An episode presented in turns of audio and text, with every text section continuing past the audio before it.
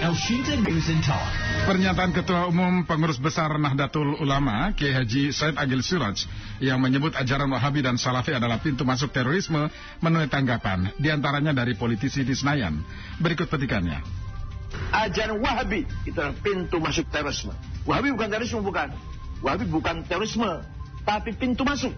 Kalau udah Wahabi, ini musyrik, ini musyrik, ini bid'ah, ini nggak boleh, ini sesat, ini golal, ini kafir. Itu langsung satu langkah lagi, satu apa, satu step lagi sudah halal darahnya boleh dibunuh, boleh di, jadi benih pintu masuk terorisme adalah Wahabi dan Salafi. Lalu apa yang membuat gerakan atau paham radikalisme masih tumbuh subur? Meskipun upaya-upaya memberangus paham radikalisme masif dilakukan, baik oleh pemerintah maupun masyarakat dan ormas keagamaan. Kami temui Ketua Organisasi Internasional Alumni Al-Azhar Indonesia, yang juga Ketua NWDI Nahdlatul Waton Diniyah Islamiyah, Tuan Guru M. Zainul Masdi. Elshinta News and Talk. Tuan Guru, pernyataan dari Kiai Haji Said Agil Siraj menuai reaksi di tengah masyarakat. Nah, apakah sudah tepat pernyataan Kiai Said Agil Siraj ini, Tuan Guru? Uh, ya, terima kasih. Mas Wiryo ya, selamat Siap. malam Ya. uh, untuk pendengar El Sinta juga. Uh, ya, pertama ya saya ingin menyampaikan juga kesyukuran ya tadi mendengar berita bahwa sampai saat ini pelaksanaan dari rangkaian ibadah saudara-saudara kami itu bisa berjalan dengan baik. Mudah-mudahan demikian seterusnya ya. Uh, negara bangsa kita dalam semua kesempatan perjumpaan-perjumpaan itu ada nilai-nilai kebaikan, kedamaian untuk semua. Hmm. Uh, terkait dengan uh, statement dari guru saya ya, Profesor Dr. Kiai Said Akil Siraj, saya pikir itu pertama merupakan satu bentuk uh, apa ya, satu bentuk kegundahan ya, bahwa uh, ada uh, akar pemikiran yang melandasi sikap-sikap ekstrim yang kemudian berujung pada terorisme. Hmm. Nah, beliau memang menyebut ajaran Wahabi Salafi ya, yang memang sepengetahuan saya memang memiliki beberapa aspek pemikiran yang cukup ekstrim dan bahkan eh, apa ya menimbulkan banyak sekali resistensi sebenarnya di hampir semua negara Islam ya ketika eh, ajaran Wahabi Salafi itu eh, berusaha untuk disebarkan di tempat-tempat itu termasuk di Indonesia. Hmm. Jadi eh, ungkapan Profesor Dr. K. Said Agil Siraj tadi itu suatu apa ya suatu eh, refleksi ya dari keadaan yang cukup lama di mana eh, paham pemikiran Wahabi Salafi yang memiliki banyak sisi ekstrim itu kemudian menimbulkan friksi-friksi di tengah masyarakat. Hmm. Bukan hanya antara umat Islam dengan non-Muslim ya, bahkan yang lebih berat lagi adalah di kalangan uh, umat Islam sendiri. Sehingga uh, saya pikir itu pengingat, itu warning ya, itu juga apa namanya refleksi dan juga bagi kita adalah uh, sebagai bahan untuk kita benahi ke depan gitu. Hmm. Bahwa uh, yang kompatibel memang dengan kita di Indonesia ya. Dan itu yang disebarkan oleh para ulama kita, mulai dari Wali Songo, kemudian ulama-ulama setelahnya, uh, sampai saat ini itu adalah ajaran Ahlus Sunnah wal Jamaah yang uh, memiliki sisi moderasi yang jelas dan nyata. Dan itu bagian yang menjadi perekat ya sesungguhnya dari kemajmukan kita sebagai bangsa.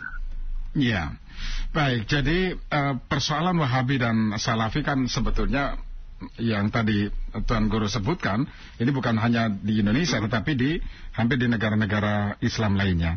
Iya, eh, betul, betul. Di Indonesia sendiri bagaimana kiprah mereka, Tuan Guru? Eh, ya, setahu saya memang sudah cukup lama ya, mungkin dari medio 80-an gitu. Jadi mulai beberapa pihak berusaha untuk menyebarkan eh, aliran Wahabi Salafi ini, kemudian juga didukung atau disupport dengan membangun lembaga-lembaga pendidikan yang cukup banyak ya Hmm, hmm. di seluruh Indonesia. Nah, sehingga memang eh, yang kita rasakan sekarang ini adalah akumulasi dari eh, mungkin 20-an tahun ya proses itu terjadi dan kita tidak aware selama ini ya sehingga kemudian eh, terjadi dampak-dampak yang baru sekarang kita rasakan.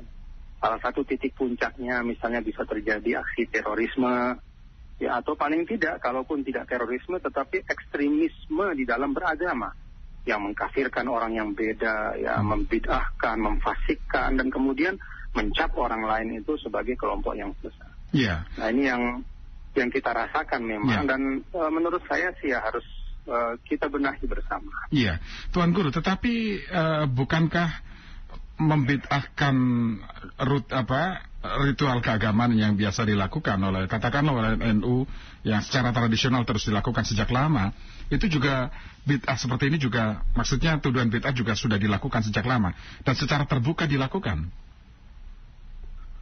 Eh, sebenarnya bukan hanya beda ya, tetapi kan eh, dari dari membid'ahkan itu kemudian memfasikkan, dari memfasikkan itu kemudian mengkafirkan. Nah, ketika sudah sampai pada titik mengkafirkan itu kemudian kan eh, tidak jarang kemudian eh, menghalalkan darah orang yang berbeda pandangan, Hmm. berbeda kelompok karena dianggap sudah bukan Islam. Nah, Apakah di Timur Tengah juga Baik. seperti itu, Tuan Guru? ya, eh, saya banyak bicara ya dengan ulama-ulama dari Yaman ya. Mm-mm. kemudian juga ulama dari Maroko termasuk juga eh, guru-guru saya di Al Azhar di Kairo Mesir ya. Jadi memang gelombang eh, pasang dari Wahabi Salafi dari mulai 80-an itu kemudian eh, sekarang eh, melahirkan demikian banyak gelombang kekerasan di negara-negara. Jadi eh, apa ya terlepas dari eh, perdebatan secara detail ya tetapi Ya. eh, yang dirasakan memang oleh para tokoh Islam di negara-negara tersebut ya dari eh, para pimpinan Al Azhar kemudian juga di Maroko eh, kemudian juga di Yaman kemudian juga bahkan di Libya itu rata-rata ketika berbicara berdiskusi berjumpa di forum-forum dan konferensi-konferensi yang ada itu selalu menyebut bahwa gelombang pasang Wahabi Salafi itu ternyata melahirkan banyak sekali kemudaratan di negara-negara mereka masing Iya. Apakah memang ada indikasi bahwa Salafi ataupun Wahabi menjadi pintu masuk terorisme di Indonesia? Saya pikir eh, konstruksi yang disampaikan oleh Bapak Profesor Dr. K. Said Adil Siroj Mm-mm. itu menggambarkan ya walaupun eh, beliau men- sangat menyederhanakan ya meringkas gitu ya. Tapi itu memang menggambarkan eh, suatu alur berpikir yang Hmm. yang apa yang bisa terjadi dan sering Hmm. terjadi bagi seorang yang meyakini eh, pemikiran Wahabi Salafi ya. Mm-mm. dalam bentuknya ekstrim, kemudian melahirkan sikap ekstremitas dalam beragama, kemudian juga eh, melabelkan segala sesuatu yang tidak ada pada masa Rasul Shallallahu Alaihi Wasallam ya, Hmm. sebagai sesuatu yang harus ditolak. Kalau itu berbicara dalam tataran pemerintahan misalnya, maka segala produk yang dianggap eh, tidak apa tidak lahir langsung dari Al-Quran hadis itu dianggap produk yang sesat, dianggap sebagai produk hukum yang eh, diniatkan untuk menyaingi hukum Allah. Hmm. Maka karena itu harus dilawan. Nah ini titik yang sering kali menimbulkan kemudian eh, gelombang kekerasan ya, Hmm. khususnya di negara-negara bangsa nation state seperti di Indonesia. Iya. Nah, kita akan memiliki eh, apa kesepakatan Pancasila yang sesungguhnya itu substansinya itu semua sangat sesuai dengan tuntunan-tuntunan Ya. agama. Iya.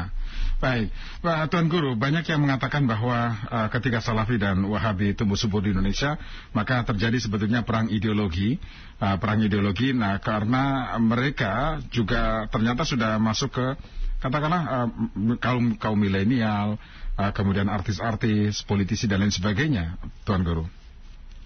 Iya, Eh, iya memang dan dan itu fakta yang kita rasakan bersama. Nah menghadapi itu ya tentu eh, merupakan tugas juga ya dari para eh, ulama, para katakanlah kiai-kiai muda ya yang eh, memiliki eh, apa namanya pandangan ahlus sunnah wal jamaah yang memang eh, apa eh, lahir dari rahim eh, organisasi-organisasi keislaman dan kebangsaan yang kuat di Indonesia seperti dari NU dan Muhammadiyah untuk termasuk Nahdlatul Ulama Indonesia Islamnya untuk kemudian masuk ke eh, kelompok-kelompok mine- milenial dan kemudian menyajikan Islam ya menyajikan pandangan-pandangan keislaman sesuai dengan apa yang mereka harapkan. Iya. Apakah Rasulullah pernah membid'ahkan atau mengkafirkan sehingga uh, itu juga diikuti oleh uh, kelompok-kelompok ini? Eh, mengkafirkan atau menghukumi kafir itu kan memang ada dalam agama. tapi dengan oh, parameter yang sangat ketat ya. Yang kalau dalam istilahnya nggak boleh ada satu persen dari 100 persen itu yang masih diragukan. Hmm. Jadi oh, sudah mutlak, sudah nyata, sudah koti dalam bahasa agama.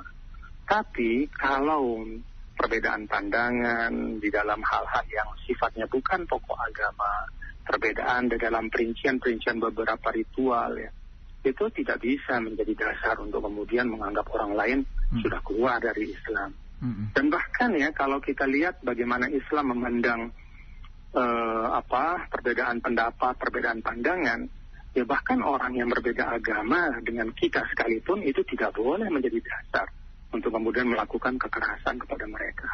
Hmm. Jadi sudah sangat jelas ya, eh, parameternya sudah sangat jelas, tidak semba, tidak semena-mena Ya, katakan. itu parameter yang sangat ketat ya. Hmm. Bahkan di dalam ungkapan Rasul ada suatu hadis la nukafiru ahadan min ahli qiblah.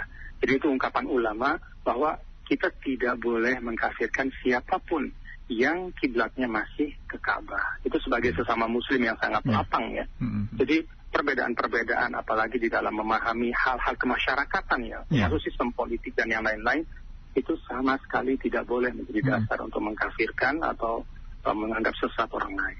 Baik. Uh, saya pikir Kiai Said menyampaikan bukan sa- salafi saja ya, tapi wahabi salafi.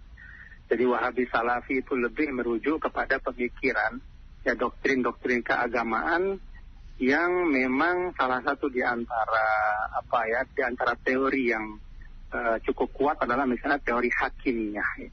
Teori hakimiyah itu intinya adalah bahwa otoritas hukum itu hanya milik Allah. Nah, dengan uh, teori hakimiyah ini maka kelompok Wahabi menafsirkan bahwa setiap produk hukum yang dibuat oleh manusia itu tidak usah diikuti karena itu berarti menyaingi otoritas Allah.